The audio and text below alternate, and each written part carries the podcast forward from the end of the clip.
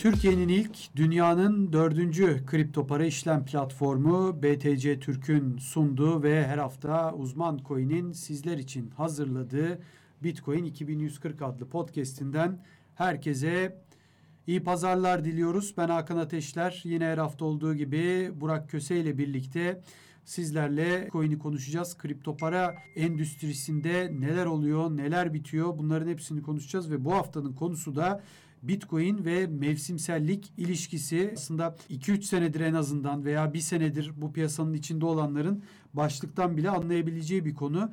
Ama tabii fiyatta yine bu hafta sert hareketler var ve e, yukarı doğru güzel hareketler oldu. İlk olarak fiyattan girsek daha iyi diye düşünüyorum. Hemen Burak hoş geldin diyelim sana da. Hoş bulduk Hakan. Sen de hoş geldin.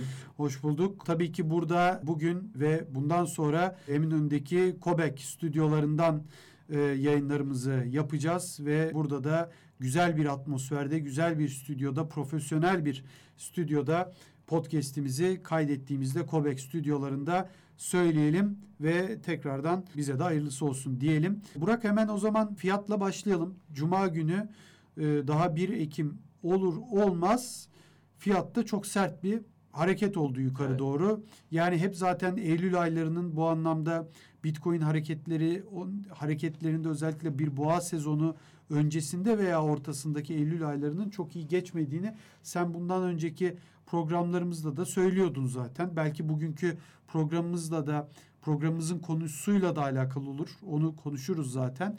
Ama fiyat hareketi yani geçen sene Aralık ayında da Hatırlarsın 17 Aralık 17 bin, 18 Aralık 18 bin, 21, 22 Aralık 21 bin, 22 bin diye evet, evet. giden fiyatlar yani böyle bir tesadüf olabilir mi dedik ve daha olumsuz geçeceğini söylediğimiz Eylül ayı biter bitmez yukarı doğru bir hareket oldu. Yani bu kadar tesadüf ilginç mi, garip mi, neler düşünüyorsun? Tabii ki fiyat hareketiyle alakalı olarak da. Evet zaten en çok e, merak edilen bir şey vardı şimdi. 2000 2017-2013 boğa piyasaları vardı. 2013 işte halving etkisi zaten biliyorsun ilk halving yaralanması Bitcoin'de 2012 yılında evet, gerçekleşti. Evet. Ve onu takiben zaten o dönemde halvingde arz yarı yarıya ineceği için teoriler vardı işte Bitcoin fiyatı bundan sonra hızlı bir artış gösterecek şeklinde. Bu teoriler gördük ki uygulamada da görüldü bunlar evet. ve gerçekten 2013 yılında Bitcoin'de ciddi bir artış geldi. Şimdi tabii orada halving önemli bir etki evet ama onun dışında mesela seninle birkaç podcast öncesinde bir Güney Kıbrıs olayını konuşmuştuk. Güney Kıbrıs krizi sırasında mesela Bitcoin fiyatında e, inanılmaz bir çıkış olmuştu. Bu da tabii 2013 tabii. yılında görülen fiyat artışında önemli bir etken. 2017 geldi tekrar. İşte 2016 yılında yine bir halving oldu. Orada işte tekrar bir acaba aynısı tekrar edecek mi soruları vardı. Ve gördük ki aynısı yine tekrar, tekrar etti. Bitcoin tabii. 2017 yılının başlarında mesela 750 dolarken 2020 yıl sonu gelindiğinde 20 bin dolardı. Şimdi tekrar bir yeni bir döngü. 4 yıl sonra geldik 2021. 2020 yılı hatta 2020 yılının Mayıs ayında bir halving gördük. Ve Bitcoin fiyatı halving sırasında ben yanılmıyorsam işte 11 bin dolardı. O taraflarda 10-11 bin dolar civarındaydı. İşte acaba yine bir artış gelecek mi sorusu tabii vardı insanların kafasında ve şöyle bir şey de vardı. Birçok e, bunun aleyhtarları vardı. İşte yok canım Bitcoin tekrar aynı şeyleri yapar mı yapmaz e, şeklinde savunanlar vardı. Hatta şimdi şöyle beklentiler olmuştu tabii o dönem. E, Mayıs ayında Bitcoin acaba işte hemen bir çıkış yakalar mı yakalamaz Tabii o zaman mı? hep söylüyoruz yani hadi ya artmıyor diyenler vardı yani oldu evet, işte halving diye. O, oraya oraya gelecektim aynen. İşte halving oldu da ne oldu? İşte bir hafta geçti evet. hala bitcoin fiyatı aynı yerinde veya düşüyor. O zaman işte halving ile bitcoin fiyatı arasında bir ilişki yok gibi e, söylemler de olmuştu o saatten sonra. Ama yine aynı şekilde daha önce 2013 ve 2017 yıllarında olduğu gibi Aradan bir 5-6 ay geçince Bitcoin fiyatında hızlı bir çıkış geldi. Tabii herkes biliyor ki artık Bitcoin e, Mart ayında işte Nisan ayında evet Nisan ayında 65 bin dolara kadar yükseldi. Sen de güzel bir örnek verdin. Zaten bunu biz de daha önce birkaç kere tekrarladık. Bitcoin'in işte 25 e, Aralık'ta 25 bin, 26 Aralık'ta 26 bin olması hatta onun birkaç tekrarı daha var. Devam ediyor işte 27'de olabilir. işte 24'te de aynı şeyi yapmış olabilir. Bitcoin aynı şeyleri yapıyor. Şunu söyleyeceğim. 2013 ve 2017'de Bitcoin'deki fiyat çıkışları hep son çeyrekte geldi. Önemli ciddi evet, fiyat çıkışları. Evet. Tabii ki öncesinde önemli bir fiyat artışı oldu. Ama Ekim ve Aralık ayları arasında ciddi bir patlama görüldü Bitcoin fiyatında. 2013 ve 2017 yıllarında bu yaşandı. Ve onda da Eylül aylarında diyorsun yine e, evet. bir olumsuz gidişat vardı. Yani sert düşüşler ki bu Eylül ayında da bunu gördük. Evet aynı şeyi gördük tekrar. Zaten şimdi oraya da yavaş yavaş geleceğiz. Yani bit, mevsimsellik analizi sadece Bitcoin'de yapılmaz. Bitcoin'den önce zaten geleneksel piyasalarda kullanılan bir şey. İşte daha önce emtialarda, hisse senetlerinde olsun altında bile yani mevsimsellik analizi kullanılıyor. Tabii burada ya ayla bunun ne ilgisi var, mevsimle ne ilgisi var denebilir. Evet yani bu da tabii kanıtlanmış Şimdi şu, e, şöyle, kesin şeyler değil bunlar. Şöyle bir şey var. Şimdi gerçekten mantıksız aslında evet. baktığın zaman. Yani 22 Aralık daha hani 2020'nin aralığı 22 bin 23-23 bin. Ben hatırlıyorum hatta o dönem Şant Manukyan'la biz podcast yapmıştık. O podcast'te de ben ona o soruyu sormuştum. Yani çok konuştuk bunu seninle. Aslında baktığın zaman açık açık yani çocuk oyunu, bilgisayar oyunu gibi bir durum. Yani 2013'te öyle oldu, 2017'de yani aslında bu duruma mantıksız bakmak hani çok da mantıksız değil öyle söyleyeyim sana. Hani ben de hatırlarsın çok konuştuk bunları seninle. Podcast'te ya nasıl oluyor, ne alaka, neden oluyor diyordum. Ama şu da mantıksız. E, halving olduktan sonra bu işin mevsimlikle, mevsimle, mevsimsellikle alakası yok demek. Geçmişte öyle oldu diye şimdi de böyle olacak mı zannediyorsunuz? Olmayacak demek de mantıksız. Çünkü en azından mevsimsellik konusunda e, veya diğer e, hani fiyat analizi yaparken sen geçmişe dönüp geçmiş istatistiklerden yararlanıp belirli yorumları yapıyorsun. Hani e, bu böyle oldu. O zaman da işte diyorsun ki Güney Kıbrıs olayları olmuştu. Evet. İşte halving olmuştu. Şimdi bunlar hep senin teorini yani senin derken olumlu bakanların teorilerini güçlendiriyor. E, olumsuz bakanların ne teorisi var? Hiç. Sıfır. Yani olumsuz bakanlar mesela şunu diyebilirsin. Olmayacak. Peki neden olmayacak? Mesela Aralık'ta veya Kasım ayında veya Ocak'ta, Şubat'ta ben yükseliş beklemiyorum. Çünkü şundan şundan bir şey yok. Diyebileceğim bir şey yok. Mesela dünyadaki ekonomik gidişata da bakıyorsun. Burada da bütün yaşananlar, olaylar hepsi fiyatın yükseleceğine dair olaylar ki hani bunları geçen sene de böyleydi. Bitcoin 10-11 bin, 12 bin, 13 bin dolarlardayken de böyleydi. Hatırla o zaman 20 bin doları kırar mı acaba? E, eski all time high, eski ATH'sini geçer mi diyorduk. Ve e, vallahi bakıyorsun halving gelmiş. Para basılması işte e, quantitative easing dedikleri e, parasal, parasal genişleme. genişleme. Heh, parasal genişleme devam ediyor. Yani bütün bunlara baktığımızda hep diyorduk ki ya bir, bir şey olması lazım ama olmuyor. Yani mevsimsellik konusu şunu söylemek istiyorum. Bu konuya olumsuz bakabilirsin. Yani dışarıdan bakan bir yok canım bu kadar da tesadüf olmaz. Buna tamam okeyim ama hiçbir şey olmayacak kardeşim. Neden olmayacak? Cevap yok. Ben onu gördüm. Yani bu, bu anlamda olumsuz bakan insanların olumsuz bakmakta sorun yok ama altını doldurabilecek bir şey veremediklerini gördüm. E şimdi sen diyorsun ki olumlu bakıyorsun sen mesela. Olabilir tamam. Bu arada şey olacak diye bir şey yok. Yani her dediğimiz olacak diye bir şey yok. Yoksa elinde ne varsa al sat kazan tabii ki yani onu yapmadığımıza göre yüzde yüz biz de inanmıyoruz tabii ki buna. Ama yani insanlar burada bir şey diyorsa mesela sen söylediklerinde işte Güney Kıbrıs diyorsun, 2013 diyorsun, 2012'den sonra diyorsun, 2016'daki halvingden sonra 2017 diyorsun ve gidişatı söylüyorsun. Şimdi bu belirli bir tez ortaya koymaktır. E, antitezin var mı? Yok. Yani antitez konusunda da insanların burada eksik kaldı. Yani çok uzatmayayım. Burada evet bir garip bir durum var. Ama evet. ben bunun çok da artık yaşadıklarımızdan sonra özellikle 2021'de 65 bin dolara gelmiş bir bitcoin'i gördükten sonra ki hatırlarsın ben hep ne diyordum? Ya bu 50 bin dolarlar falan komik geliyor bana. Nasıl 50 bin dolar olacak bitcoin diyordum ya. 10 bin dolarlardayken 5 kat. E oluyormuş. Demek ki yani 50-60 bin olduktan sonra bana bugün hele geçmişe bak baktığımda ben çok da hani bir şey olmaz diyene o bir, şunlar olacak diyene çok da karşı çıkmam açıkçası onu söyleyeyim. Çok uzattım ama işin, hani işin bir, basit bakacaksak antitez olarak da basit bakmamız lazım. Bir bir şey koymamız lazım ortaya olumsuz bakıyorsak da diye İşin düşünüyorum. tabii şu ayağı da var. Bir kendini gerçekleştiren kehanet dediğimiz bir olay. Tabii, tabii. Yani bu mesela şu anda hani ben söyledim işte 2013'te böyle oldu, 2017'de böyle oldu. İşte Bitcoin'in en iyi ayı Kasım, en kötü ayı Eylül dedim mesela. Ee, bunlar yaşanıyor. Şimdi bunlar insanlar bunları bildikleri için tabii artık bir şekilde bu oluyor yani. Bu artık Evet. e, Kasım'da, Ekim'de mesela alıma mı başlıyor insanlar bir şekilde e, bu verileri izleyenler. Yani bu gerçekleşiyor yani bu şekilde. Kendini Evet. gerçekleştiren kehanet de e, olabilir tabii bu olay. Hayır, gerçekleşmezse de ilk kez gerçekleşmemiş olacak Evet. ve biz de diyeceğiz ki "E, o kadar oldu. Biz de muhtemel olanı söyledik ve gerçekleşmedi deriz. Ondan sonraki zamanları da ona göre hareket ederiz. Tabii. Evet tabii az önce de söyledim Bitcoin'de bugüne kadar yani şimdiye kadar en iyi ay Kasım ayıydı ve Kasım ayında Bitcoin'in ortalama aylık getirisi yüzde 63. Eylül ayı zaten Bitcoin'de en kötü ay geçmişteki yıllara baktığımızda ve orada da işte eksi yüzde altılık bir getirisi var Bitcoin'in. Zaten Eylül ayında da öyle düşüşler yaşadık yüzde beşin üzerinde bir yanılmıyorsam Bitcoin'de. Hatta işte zaman zaman yüzde belki e, Daha da fazla dolmuş daha da olabilir. fazla oldu tabii. Ya Yani- 39'a falan düştü galiba bu ay değil mi? Eylül ayında daha doğrusu.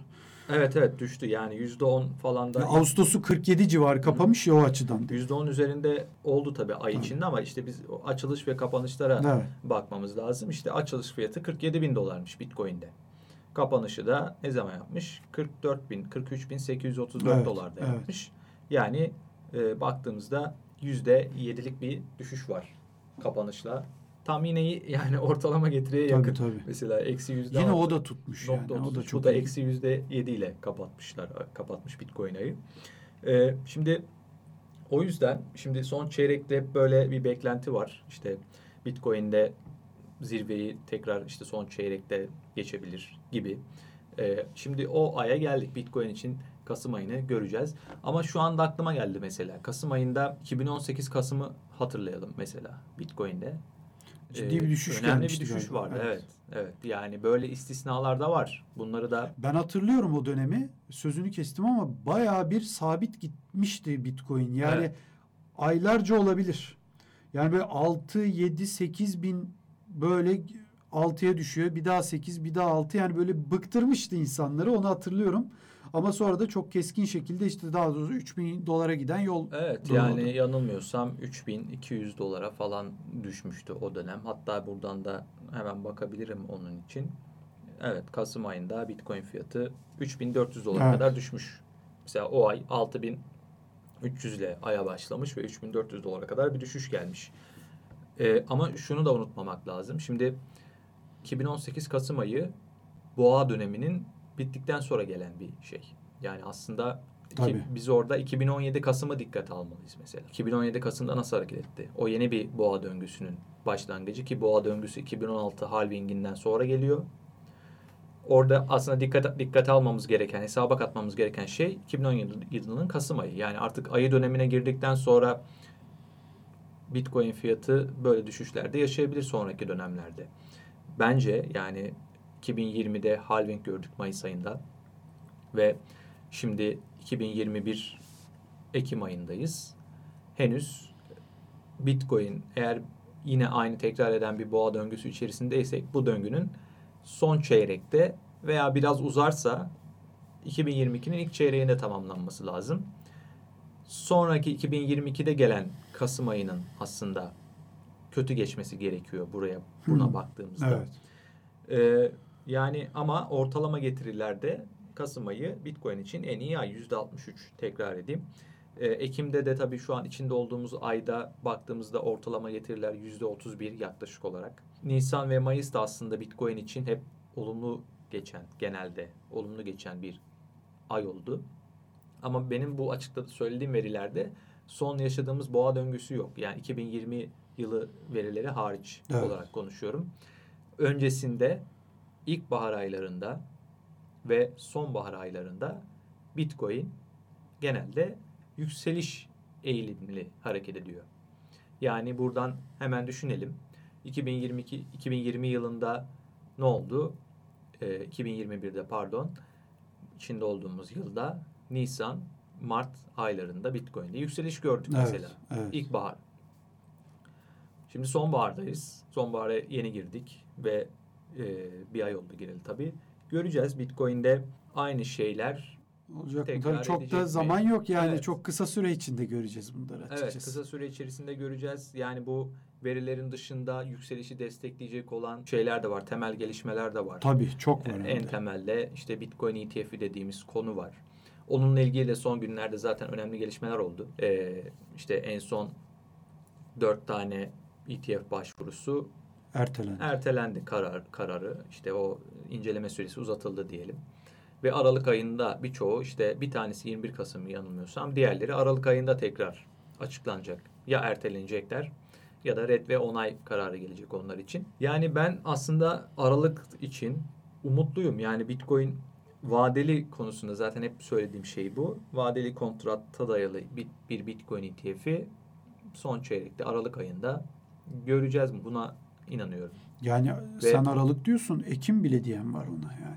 Biliyorsun Ekim'de bile kabul edilir diyen var Evet. bir Bitcoin vadelisi için. Evet, onu da e, Bloomberg'de stratejist olan kıdem hatta o aslında şey e, Mike McClellan diyorsun sen ve onun ben biz tabii yıllardır bu konularda işte gündemle ilgili haberler yapıyoruz ve aslında bu nedenle gündemi daha sıkı bir şekilde takip edebiliyoruz. Hatırlıyorum yani 2020 yılında da yaptığımız yine bir başka haberde onunla ilgili Bitcoin'de net bir şekilde gelecek olan bu içinde bulunduğumuz yükselişi söylemişti yani. Evet. O zaman Bitcoin Tabii, fiyatı tabii. 10 bin dolar falandı. Ve hatta onun zaten raporlarına baktığımızda 2021 yılı içerisinde en azından bir 100 bin Evet. dolarlık bir hedef koymuştu yanlış hatırlamıyorsam. Yani bu da tabii Bitcoin'de Ya açıkçası şöyle söyleyeyim. Ben biraz önce tabii onu dedim. Yani o haberleri yaparken de işte görüyorduk yani 50 bin dolar diyordu. Şimdi diyordum ki yani 20 bini bile geçememiş Bitcoin. En yüksek noktası 20 bin. Yani nasıl 50 bini geçecek?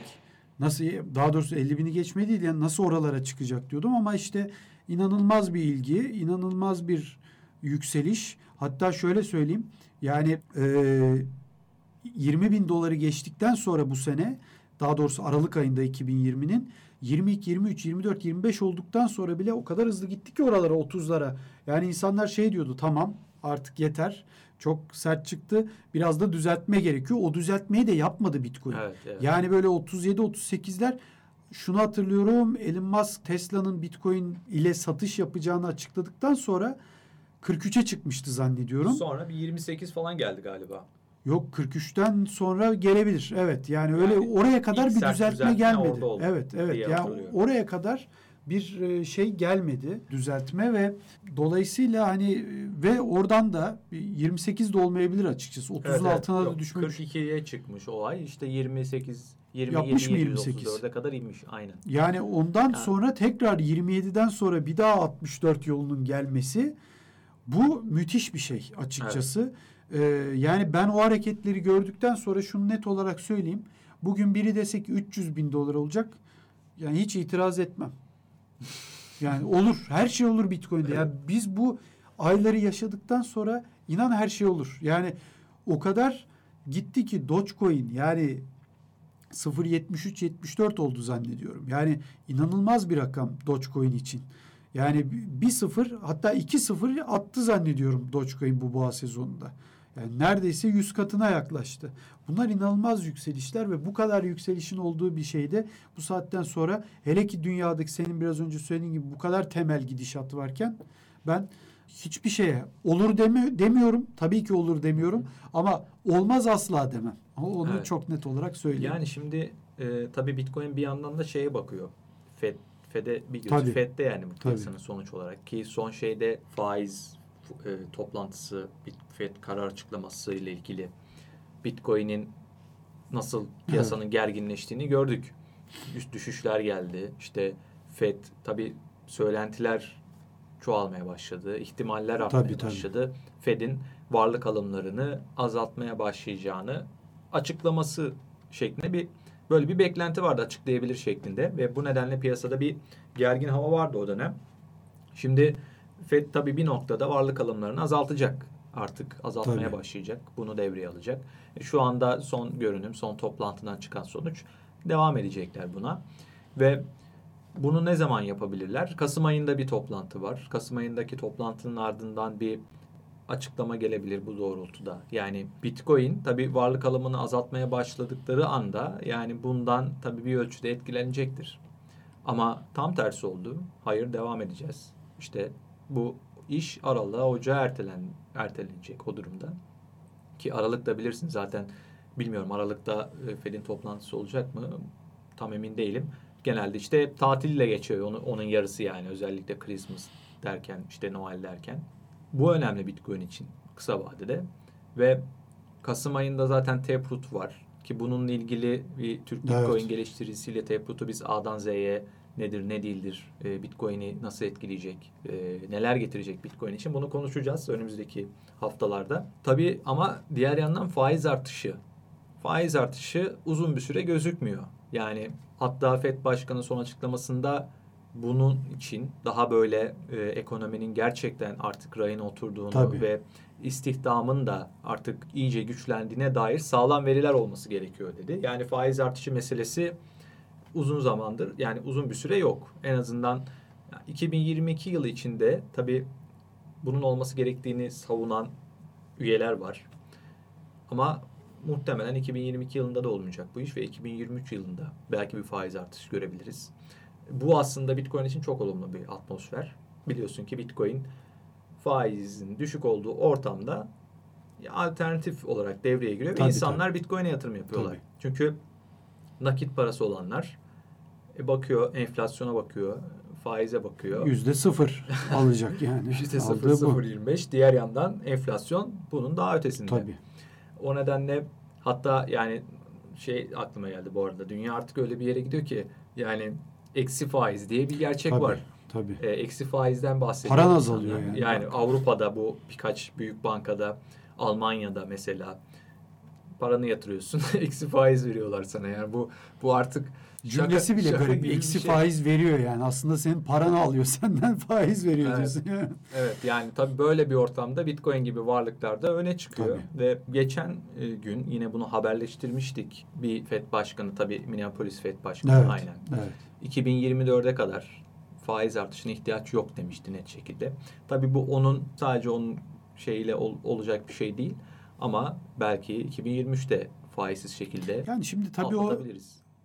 Minneapolis FED başkanı diyoruz. Çok küçümsenecek bir şey değil. Evet kesinlikle. Yani durup dururken böyle bir kişisel fikri de olsa da onu ben açıklayacağını düşünmüyorum. Yani kurumsal bir bakış açısı olmadan onu e, çok da açıklayacağını düşünmüyorum. Yani öyle bir o titri olan bir insanın, o koltukta oturan bir insanın ben çıkıp da gerek yok işte bana göre gerek yok hadi eyvallah diyeceğini zannetmiyorum. Yani o mu- muhtemelen bir kurumsal bakış açısı da olabilir. Yani en genelde azından aslında e, politik konuşmaları beklenir Tabii, ama tabii. bu çok net bir açıklamaydı.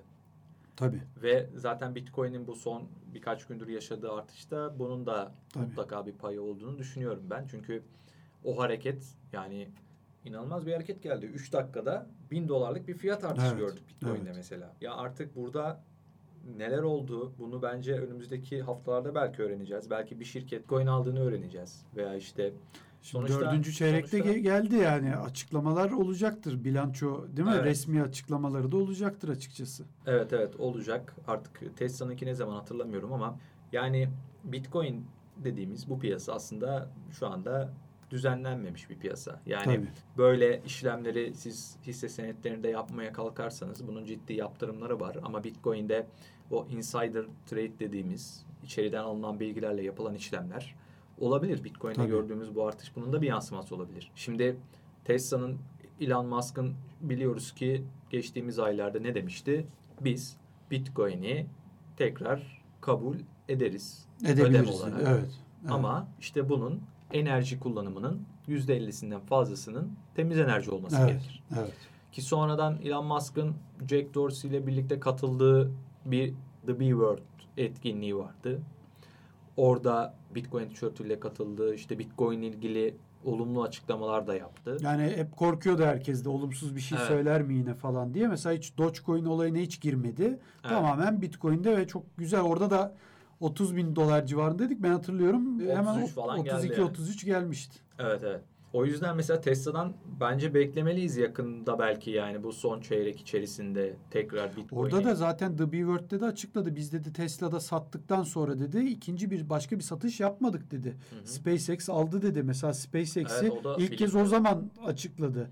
Onun dışında kendisinin zaten Bitcoin olduğunu ve hiç satmadığını söyledi. Yani o etkinlikte gerçekten iyi açıklamalar vardı. O yüzden bence Tesla'nın belki SpaceX'in bu tür bu çeyrekte yapacağı bu anlamdaki bir açıklama çok ilginç yerlere götürebilir Bitcoin fiyatını. Evet evet o yüzden Ya ben pek olumsuz açıklama beklemiyorum açıkçası. Ben de beklemiyorum bu saatten sonra ama zaten şöyle de bir tablo var. Bunun yanı sıra Elon Musk bunları söyledikten sonra e, Çin'de tabii Haziran ayında yanlış hatırlamıyorsam bu madencilik yasağı başlamıştı. Gerçekten çok kapsamlı madenciliğe yasaklar getirilmişti. Ve orada geldik tekrar geçtiğimiz haftalarda Çin daha kapsamlı işte kripto para işlemlerini de içerecek şekilde toptan bir yasak. Hatta yurt dışındaki borsalar Tabii. buradaki Çinli vatandaşlara hizmet vermeyi durdurmalıdır şeklinde bildirimlerle, bildirilerle bayağı bir kapsamlı yasak getirdiler kripto paralar için. Ne oldu? Sonuç olarak Çin'de üretim yapan dünyanın en büyük madencilik şirketi Bitmain Kuzey Amerika'ya Tabii gitti. Gidiyor. Amerika'ya gitti. Amerika'ya gittiler. Aynen. Burada sadece bu şirket değil, Çin'de zaten MicroBT, diğer önemli birkaç tane daha madencilik şirketi var. Bunlar Amerika'ya gidiyorlar. Amerika'da zaten aylardır devam eden madencilik tesislerinin bir taşınması süreci Yani var. resmen Amerika Çin'den madencileri çaldı ve Çinli madencileri çaldı. Aynen öyle yani oldu. o inanılmaz bir süreç yaşadık ya. Şimdi Ve- böyle yaşarken de gerçekten inanamıyorduk o haberleri yaparken ama şimdi şöyle bir geriye dönüp tablonun tamamına baktığımızda yani insan hani hayret ediyor gerçekten. Öyle diyeyim. Kesinlikle. Yani şimdi eskiden Bitcoin konusu açıldığı zaman özellikle Amerika'daki politika yapıcılar Tabii. Yani geldiğimiz Ne noktada yıllar tabii. Evet yani o zamanlar tabii Bitcoin madenciliğinin Çin'in Bitcoin madenciliğindeki payı yüzde 65 dolayındaydı. Bugün yani son rakamları bilmiyoruz ama yani benim tahminim şu anda yüzde 20'nin belki de altındayız. Evet. Çünkü Nisan ayında Yine yüksek aslında değil mi? Nisan ayında tabii net rakamı bilmiyorum. Belki de yüzde ondur şu anda. Çünkü onunla ilgili araştırmalar henüz yapılmış değil. Nisan ayındaki rakam yüzde kırklar civarındaydı. Ve Nisan ayında böyle bir madencilik yasağı getirilmemişti. O yüzden yani hadi bunun da yarısı olsa diyorum. En azından yüzde yirmilik bir pay var. Ama Amerika'nın payı her geçen gün burada artıyor. Zaten Amerika'da yeni madencilik şirketleri kuruluyor. Amerika merkezli olarak. Ve artık Bitcoin'e yapıştırılan bu yafta, Çin parası yaftası geçerliliğini yitirmiş durumda. Artık Amerika parası mı diyeceğiz bilmiyorum da Evet. Tabii. Evet. daha böyle Çin'in devreden çıkmasıyla birlikte daha adil bir dağılım olduğu kesin. Yani Bitcoin tabii madenciliği. şimdi Çin mi Amerika mı hani sıtma mı ölüm mü gibi bir şey ama yani şey olarak tabii örnek veriyorum ama yani dediğim gibi Çin yerine Amerikan parası olsun daha iyi eğer bir şey söylenecekse onu söyleyeyim sana ama tabii Amerikan parası falan da değil yani. Tabii kesinlikle değil. Ben yani Hiçbiri değil yani. Evet, Çin evet. parası da olmadı canım hiçbir zaman Olmadı, bence. olmadı. Aynen. Yani burada Bitcoin'de bu hani karşıtların argümanlarından biri bu şekilde Tabii. ortadan kalkmış Tabii. oldu en azından Bitcoin için olumlu olarak. Ben Böyle bir şeyden şunu söyleyeyim. düşünüyorum. Ee, Bitcoin için bence asıl önemli olan şey yani bir yerde bir konu, bir varlık ne örnek verirsen ver altı dolu olduğu zaman mutlaka uzun vadede kazanıyorsun. Yani bu istediğin örneği var. Araban altı sağlamsa yani motoru dayanıklıysa evet o an pahalı olabilir. Ama sen o arabayı uzun yıllar kullanırsın. Ne bileyim futbol takımın altyapın iyiyse iyi ürünler çıkarıyorsan mutlaka onun semeresini alırsın. Makina işte makinalarda genelde böyledir tabii bu işler. Dayanıklı teknoloji ise altyapısı ise tamam. Yani sen iyi bir eğitim almış bir insansan kötü günler geçirebilirsin ama sen iyi eğitimli kaliteli bir insan olduğun için mutlaka bir gün yaptığın işin karşılığını alırsın. Yani bütün bunlara baktığın zaman ister insani olarak ister şey olarak her zaman karşına alıyorsun. Şuraya getireceğim. Amerika'da da Bitcoin açısından gördük. Texas, Evet. Miami inanılmaz derecede Bitcoin'e yatırım yapıyorlar. Özellikle Texas. Hatta Batı Texas zannediyorum. Şimdi Texas'ta rüzgar enerjisi kullanılıyor. Güneş enerjisi kullanılıyor. Kömür var. Zaten hani fosil yakıt dediğimiz şeyin hani Teksaslı petrol zenginleri falan yıllardır filmlerde, dizilerde hep görürüz. Yani bu açıdan zengin bir yer. Ha şunu da söyleyelim. Rüzgar diyoruz, güneş diyoruz. Bunlar şu an hala fosil yakıtların yüzde onu kadar enerji üretiyorlar. Yani tam ucuz falan ama hala fosil yakıt en çok enerji üreten şey, enerji tarzı.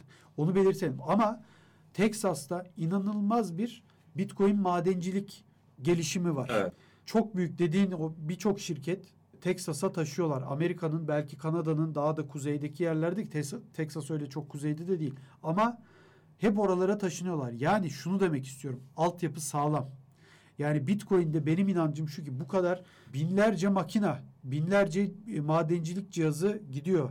Bugün cloud mining, bulut madenciliği denilen olay gittikçe artmaya başladı. Yani bütün bunlara baktığımız zaman Bitcoin madenciliği yani Bitcoin'in altyapısını sağlayan olay gittikçe dünyanın şu an en gelişmiş, en güçlü ülkesindeki coğrafyada yeniden güçleniyor. Ve Çin'den çıktı. Çin, koskoca Çin yasakladı. Gidin bu ülkeden dedi. Gittiler. iki ayda bu şirketler Amerika'ya yerleştiler. Tabii bunun Kanada'sı var, Rusya'sı var, Kazakistan'ı var ama tabii asıl olay dünyanın en güçlü ülkesi ekonomik anlamda da Amerika olduğu için. Yani gelecek adına da beni umutsuzluğa götüren bir şey yok açıkçası Bitcoin konusunda. Yani koskoca şirketler, Çinli şirketler, Amerikan şirketleri Bitcoin madenciliğine yatırım yapıyorlar ve altyapı sağlam. Yani bugün fiyat düşse bile ben açıkçası buradaki güçlü altyapının ileride mu- muhtemelen artık fiyatı da önemsemeyeceğimiz şekilde yerlere getireceğini düşünüyorum uzun vadede. Bir de sen şey dedin Ya mesela. altyapı ya Evet. asıl olay o. İki Kalite ayda, yani. iki ayda işte Amerika'da yerleştiler ve orada yapmaya Tabii, başladılar bu işi dedin. Ve bunu Çin'den taşıdıkları cihazlarla değil yani yeni cihazlarla Evet, yaptılar. bir de. evet. Yani bu da önemli Tabii. aslında. Bıraktılar cihazları. Bıraktılar evet zaten onun taşıma maliyeti baktığın zaman yeni cihaz almak daha iyi Tabii, aslında tabii, tabii. onu taşımaktansa. Böyle oldu, olduğu için oraya yeni cihazlarla Tabii şey işin yaptılar. teknolojik yönü de çok iyi burada. Yani teknolojiyi de kullandılar. İşte ne diyorlar? Hosting dedikleri değil Evet. mi? Ben aldım bir tane şeyden Compass Mining. Evet. ya söylüyordum. Doğru. Evet. O da değil mi? Amerikan tarafı. Orada Evet. Amerika'da yapıyor. Amerika'da yapıyor. Aynen. Evet. Amerika'da yapıyorlar bu işi. Tabii bu arada bu sponsorlu falan değil yani. Evet. Şu anda bizzat aklıma geldiği için söylüyorum. Belki ilgilenenler de olabilir. Ben denemek için sadece bir tane Compass Mining'den madencilik cihazı aldım. Onların öyle bir hizmeti var. İşte tabii eskiden cloud mining denen bir şey vardı ve çok yaygındı ve bunların %90'ı falan dolandırıcılıktı. Belki de daha fazlası. Yani size paranızı alıyorlar. O hikayeyi bence bir Evet. anlat. Yani o orada yani orada o mining şirketinden sen o cihazı aldın. Ne olacak yani? Onlar senin yerine orada mı çalıştırıyorlar? Senin cihazın mı oluyor? Onu bence Şimdi bir anlat. Çok onlar, önemli olduğunu Ee, düşünüyorum. ben alırken böyle bir seçenek yoktu ama iki seçenek sunuyorlar. Hatta birkaç seçenek sunuyorlar ama genelde şöyle bir şey var. Birincisi sana cihaz gönderebiliyorlar. İstersen bunu tercih edebiliyorsun ve evinde yapabiliyorsun. Diğeri de onlar senin için bunu host ediyorlar. Bir te- kendi tesislerinde. Yine Texas'ta var. işte Rusya'da var yanılmıyorsam. Onun öyle işte elektrik maliyetleri de yazıyor orada. İşte bunu eğer Texas'ta çalıştırmak istiyorsan elektrik maliyetin şu olacak. Eğer bunu Rusya'da çalıştırmak istiyorsan elektrik maliyetin şu olacak. Yanılmıyorsam bir ülke daha vardı. O da Kazakistan belki olabilir. Ve sen işte cihaz seçiyorsun. Tabii her cihazda uygun durumda değil. Bazıları satılmış oluyor. Bazıları işte az oluyor veya işte seçenek o anlamda çok yok. Ama bu cihazlar mesela benim aldığım Bitmain'in şeyiydi. En işte 110 terahash'lik saniyede son çıkan S19 Pro galiba. Aynen. Evet. S19 Pro cihazını aldım. Aldım işte O cihaz senin oluyor şimdi öyle mi? Yani kiralamıyorsun da satın mı alıyorsun? o cihaz aldım. Şu anda Texas'ta onların madencilik tesisinde benim için çalıştıracaklar. Evet. Ve tabii şu anda ben mesela şöyle bakabiliriz olaya. Bundan yanılmıyorsam ben onu sipariş vereli bir buçuk ay falan oldu. Ama diyorlar ki işte o zaten alırken de gösteriliyordu. Yani bu en erken işte Aralık ayında çalışabilir durumda olacak. Çünkü madencilik cihazlarına ne kadar talep olduğunu biliyoruz dünyada. Zaten her gün işte 20 bin cihazlık işte her gün değil tabii de çok sık olmak üzere 20 bin dolarlık 30 bin dolar şey 30 bin adetlik madencilik cihazı siparişleri veriliyor ve bunlar da 2020 işte Eylül teslimli falan oluyor Tabii. şirketler için. Hayır şöyle bunun haberlerini de çok yaptık aslında uzman coin'de. Ben hatırlıyorum. Geçen sene Aralık'ta verilen yani 2020'nin aralığında, 2020'nin Ekim'inde, Kasım'ında verilen siparişlerin teslimatını 2021 Ağustos'una yani bir, bir ay öncesine şu an şu podcast'i çektiğimiz günden bir ay öncesine veriyordu Bitmain şirketi. Evet. 7-8 ay sonra 9-10 ay sonrasına teslimat veriyordu. Hala da öyle zannediyorum. Hala da yani o öyle, teslimatlarda aynen. öyle zamanda bir şey yok. Çünkü zaten fiyat arttığı için evet. inanılmaz bir talep var. Karşılayamıyorlar bu talebi açıkçası. Tabii tabii yani hala şu anda sipariş verseniz mesela bir sene sonra belki alabileceksiniz. Benim de yani, yani senin 8... Kompas'tan aldığın madencilik cihazı muhtemelen Kompas tarafından çok daha aylar önce bitmeyine verilmiştir. Dolayısıyla Olabilir. Aralık'ta giriyordur. Yani Olabilir. sen onu alır almaz o siparişi veriyorsa onu senin için Aralık'ta çalıştırmaya başlayamazlar zaten. Olabilir aynen. 8 bin dolar gibi bir ödeme yaptım bir cihaz için. Ve bunun aylık host ücreti de var. O da işte 150 dolar gibi bir şey. Bakalım sadece deneyeceğim.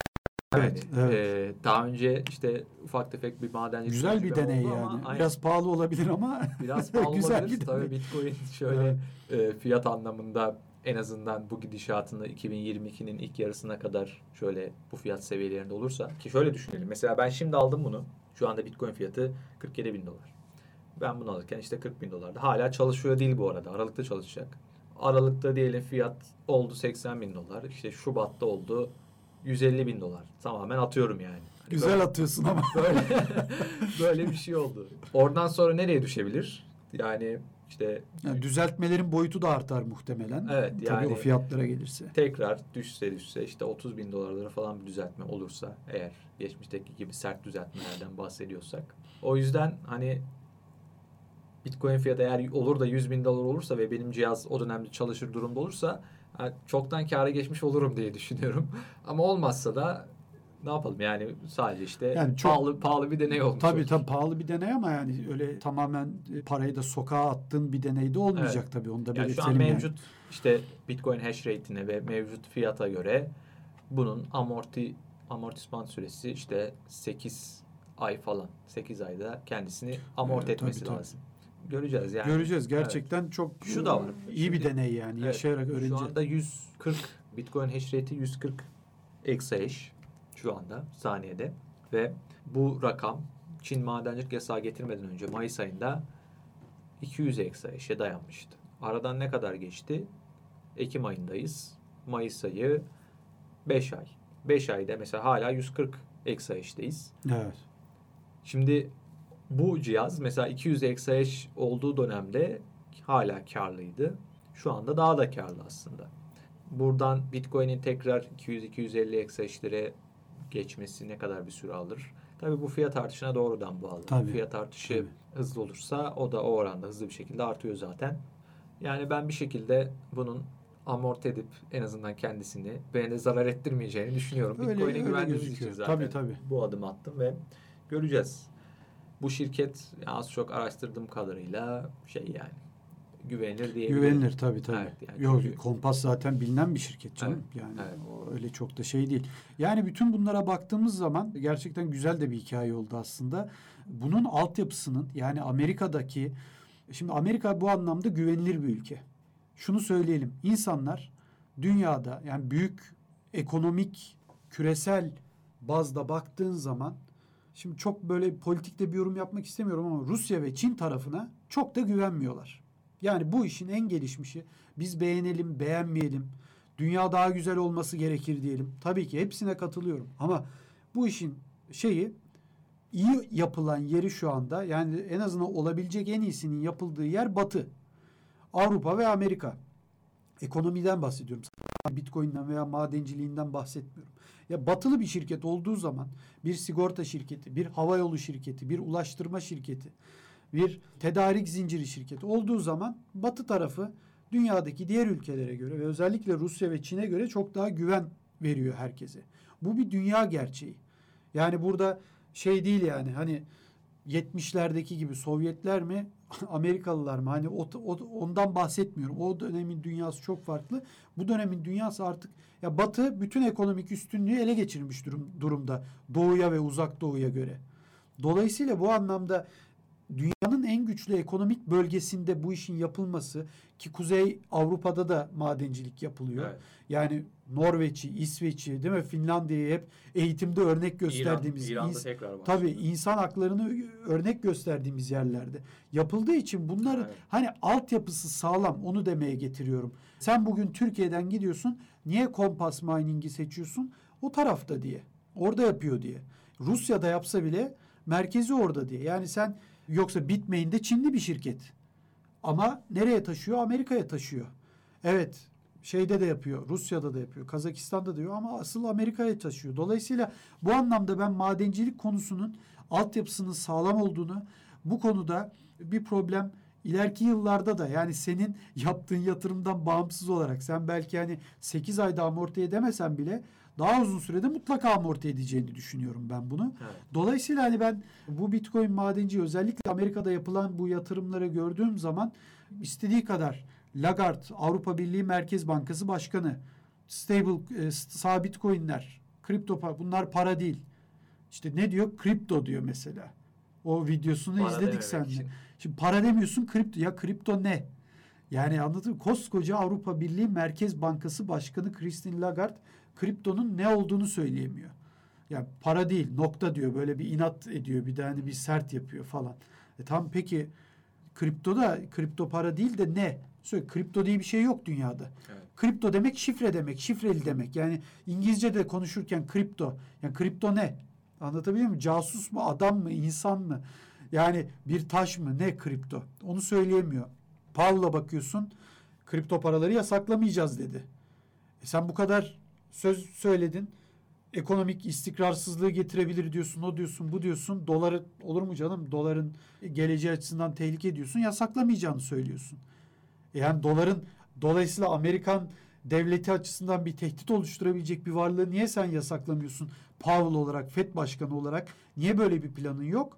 Çünkü senin bahsettiğin gibi öyle kötü bir şey değil kripto paralar. Yani baktığın zaman bütün bu açıklamalar yani bugün bu olumsuz açıklamalar yapılıyor ama politika bu. Yarın öbür gün kesin evet. değişir bunlar. Evet, evet. Yani bir günde değişmiyor tabii ki onu söyleyebilirim. Ama bundan 7 sene sonra, 12 sene sonra ne olacağını bence o kadar çok da Powell gibi, Lagarde gibi politikacılara yani isimlerden konuşmak da çok mantıklı değil. Yani politikacılara bu anlamda çok güvenmemek lazım. Yarın öbür gün çıkarlar derler ki o gün öyleydi. Bugün yani Süleyman Demirel'in bir lafı var ya dün evet. dündür bugün bugündür. Yani dolayısıyla hiç belli olmaz o işler. Politikacıdır bu. Şartlar neye uygun geliyorsa o hemen değişir.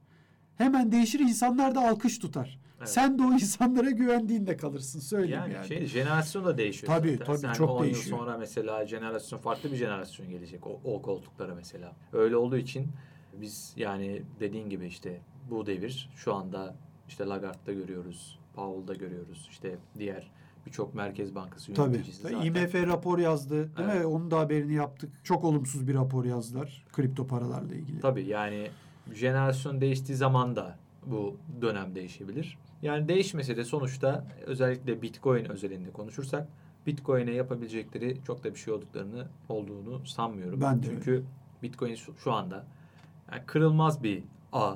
Yani Bitcoin'i hacklemek için, zinciri bir şekilde parçalamak için gerçekten olağanüstü bir işlem gücü olmanız gerekiyor. İşlem gücüne sahip olmanız gerekiyor. E bu çok maliyetli. Belki sonuçlanamayacak bir saldırı da olabilir böyle bir şey. O yüzden zaten şimdiye kadar bu yapılabilirdi ama bir şekilde yapılamadı böyle engellerden ya sürekli dolayı. de hackerlar falan zaten yani. bunun peşinden koşuyordur. Tabii. Yani böyle bir yani şimdi bunun konusu konuşulmadığı için zannediyor ki belki insanlar hani şu hiçbir şey yapılmıyor canım yani öyle gidiyor her şey güzel. Her sistemi Tabii, kırmak sürekli. isteyen her şey vardır. Saldırı altındadır Tabii zaten. kesinlikle saldırı altındadır yani bugüne kadar Bitcoin zaten bildiğimiz birçok saldırı ya maruz kaldı ve bunlardan hiçbir şekilde etkilenmedi. Ve yine de ben inanıyorum ki şu anda bir saldırı illaki her yerden Bitcoin'e yapılıyordur bir şekilde ama sonuç olarak değişmeyen bir sonuç var ortada. Burada şöyle bir örnek vereceğim sana. Hani biraz önce dedim ya 10 sene 12 sene.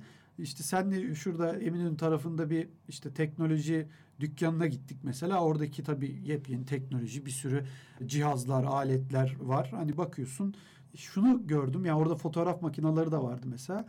Ben hatırlıyorum 2004, 2005, 2006 civarı o yıllarda bu dijital fotoğraf makineleri yeni çıkmıştı. Ve gerçekten de çok pahalıydı. Benim bir arkadaşım vardı yurt dışından 700 dolar gibi bir fiyata bir güzel bir cihaz almıştı, makine almıştı. Fotoğraf makinesi dijital. O gün hatırlıyorum bu muhabbet geçmişti aramızda. Ya geldi ya bu dedi tam iki buçuk megapiksel çekiyor demişti. Bak iki buçuk megapiksel. Bugün cep telefonları falan 20, 25, 100 megapiksel çeken cep telefonları var. 700 dolar vermişti o gün fiyata. Yani bundan 15 sene önce. Yani bundan 15 sene sonra zaten bambaşka bir dünyada olacağımız kesin.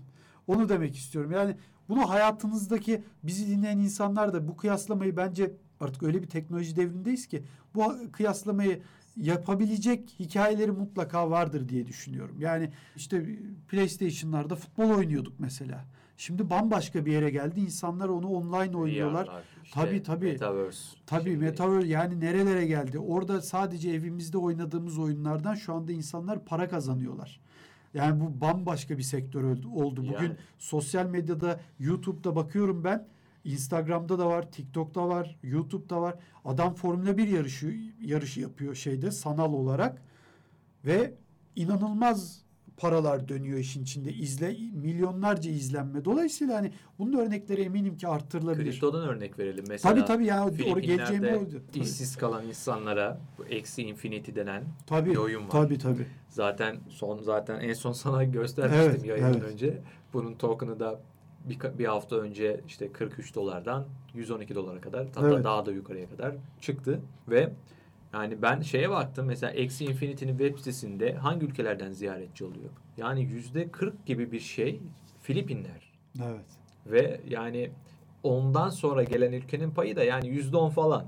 Yani inanılmaz bir şekilde Filipinler'de bu oyuna ilgi varmış ve işsiz olanlar özellikle bu oyunda bu oyunla hayatını idame ettiriyorlarmış Tabii. mesela. Orada işte Ya oyun diyorsun. Evet. Düşünebiliyor musun? Yani hepimizin çocukluğunda sadece evde ödevlerden kaçmak için, kafamızı rahatlatmak için oynadığımız bir oyun yani. Oyundu yani. Bu, bu şimdi oyunun çok dışına gitti. tabii tabii kesinlikle artık Oyun Yani- lafı da çok ciddiyeti düşür. artık yer iyice evet. e, iç içe gir- girmeye başladığı için şimdi Metaverse dediğimiz olayda da zaten onun filmleri de var birçok benzer şeyler. Yani çok da nasıl söyleyeyim? Hani bazıları tabii bunun karşı karşılar buna tamamen. Gerçekle oyun iyice birbirine karış karışacak gelecekte işte Tabii tabii. e, fe- çeşitli senaryolar da var bununla ilgili felaket senaryoları ama artık yani geldiğimiz noktada yavaş yavaş oyun dediğimiz şey gerçek hayatta bizim hayatımızı idame ettirebildiğimiz bir ve baştan sona bizim hayatımızı etkileyen, Tabii. para kazandığımız bir şeye dönüştü. Yani artık gerçek bu olmaya başladı. Dolayısıyla hani burada insanların bence hani çok da moral bozacakları, sadece fiyata odaklanacakları bir durumda yok. Sen de bunu hep söyledik. Az alın ama düzenli olarak şu Bitcoin'i hangi fiyattan olursa olsun bence alın. Yani 10 dolarlık alın ya. Yani bugün birçok borsada bizim bu podcast'imizin sponsoru olan BTC Türk'te de çok ucuz, çok cüzi miktarlara Evet. Bitcoin alabiliyorsunuz. 10 veya liraya kadar Tabii herhangi bir kripto 10 lira tabii ki hani şimdi şunu da düşünüyor insanlar 10 lira yatıralım zengin olalım falan. Öyle bir dünya tabii ki yok. Ama 10 lirayla başlarsın. Al 10 liralık bir bak yani bir BTC Türk'ün uygulamasına bak.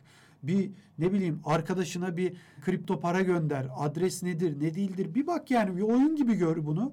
Cebinden çıkan para da 10 lira olsun 20 lira 30 lira olsun. Yani işte bunu sigara içenler Değil mi? Hep örnek verilir. Ya kardeşim bugünkü sigara işte paket fiyatında git şuna yap. Bu hep konuşulur yani. Sigarayı bıraktı, Ferrari aldı falan.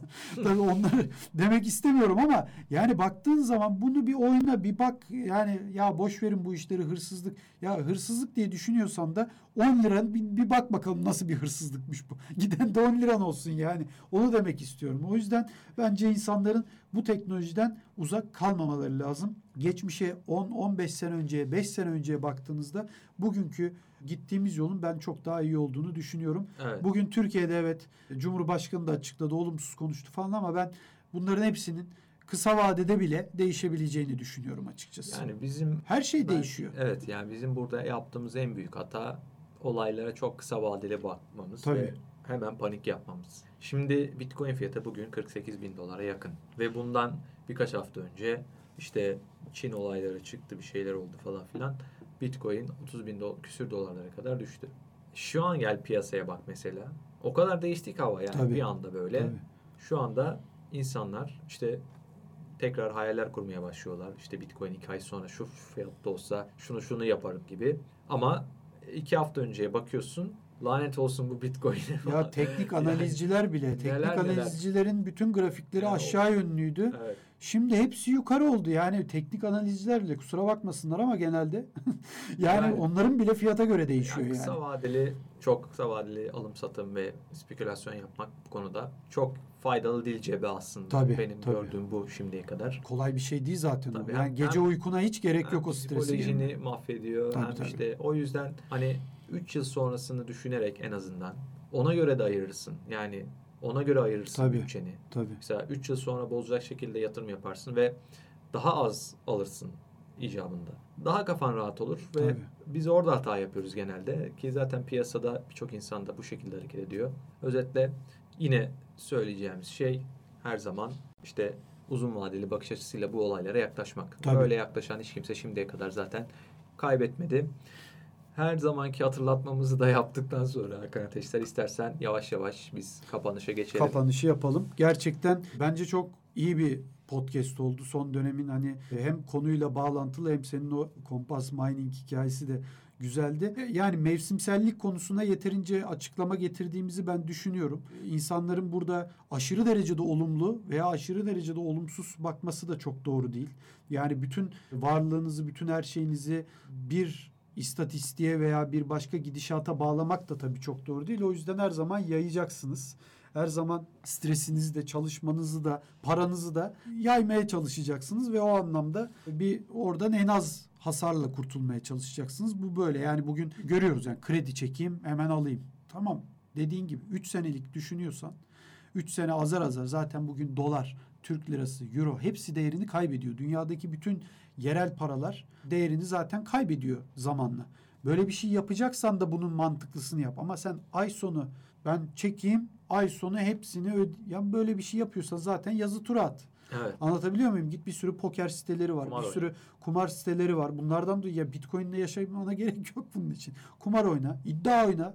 Değil mi? Beraberliğe ne veriyor? İddiada üç buçuk veriyor mesela. Tuttuysa üç buçuk kat tutmuyor. Yani paranı sokağa atmak istiyorsan, harcamak istiyorsan bu anlamda yapabileceğin çok fazla kullanabileceğin en azından yer var. Onu söyleyelim ve programımızı sonlandıralım. Teşekkür ediyoruz. Ağzına sağlık. Ben teşekkür ederim Hakan. Senin de. Evet teşekkürler. Türkiye'nin ilk dünyanın dördüncü kripto para işlem platformu BTC Türk'ün sunduğu ve uzman coin'in de her hafta sizler için hazırladığı Bitcoin 2140 adlı podcast'imizi bu pazarda sonlandırıyoruz. Gelecek hafta görüşmek dileğiyle. Hoşçakalın.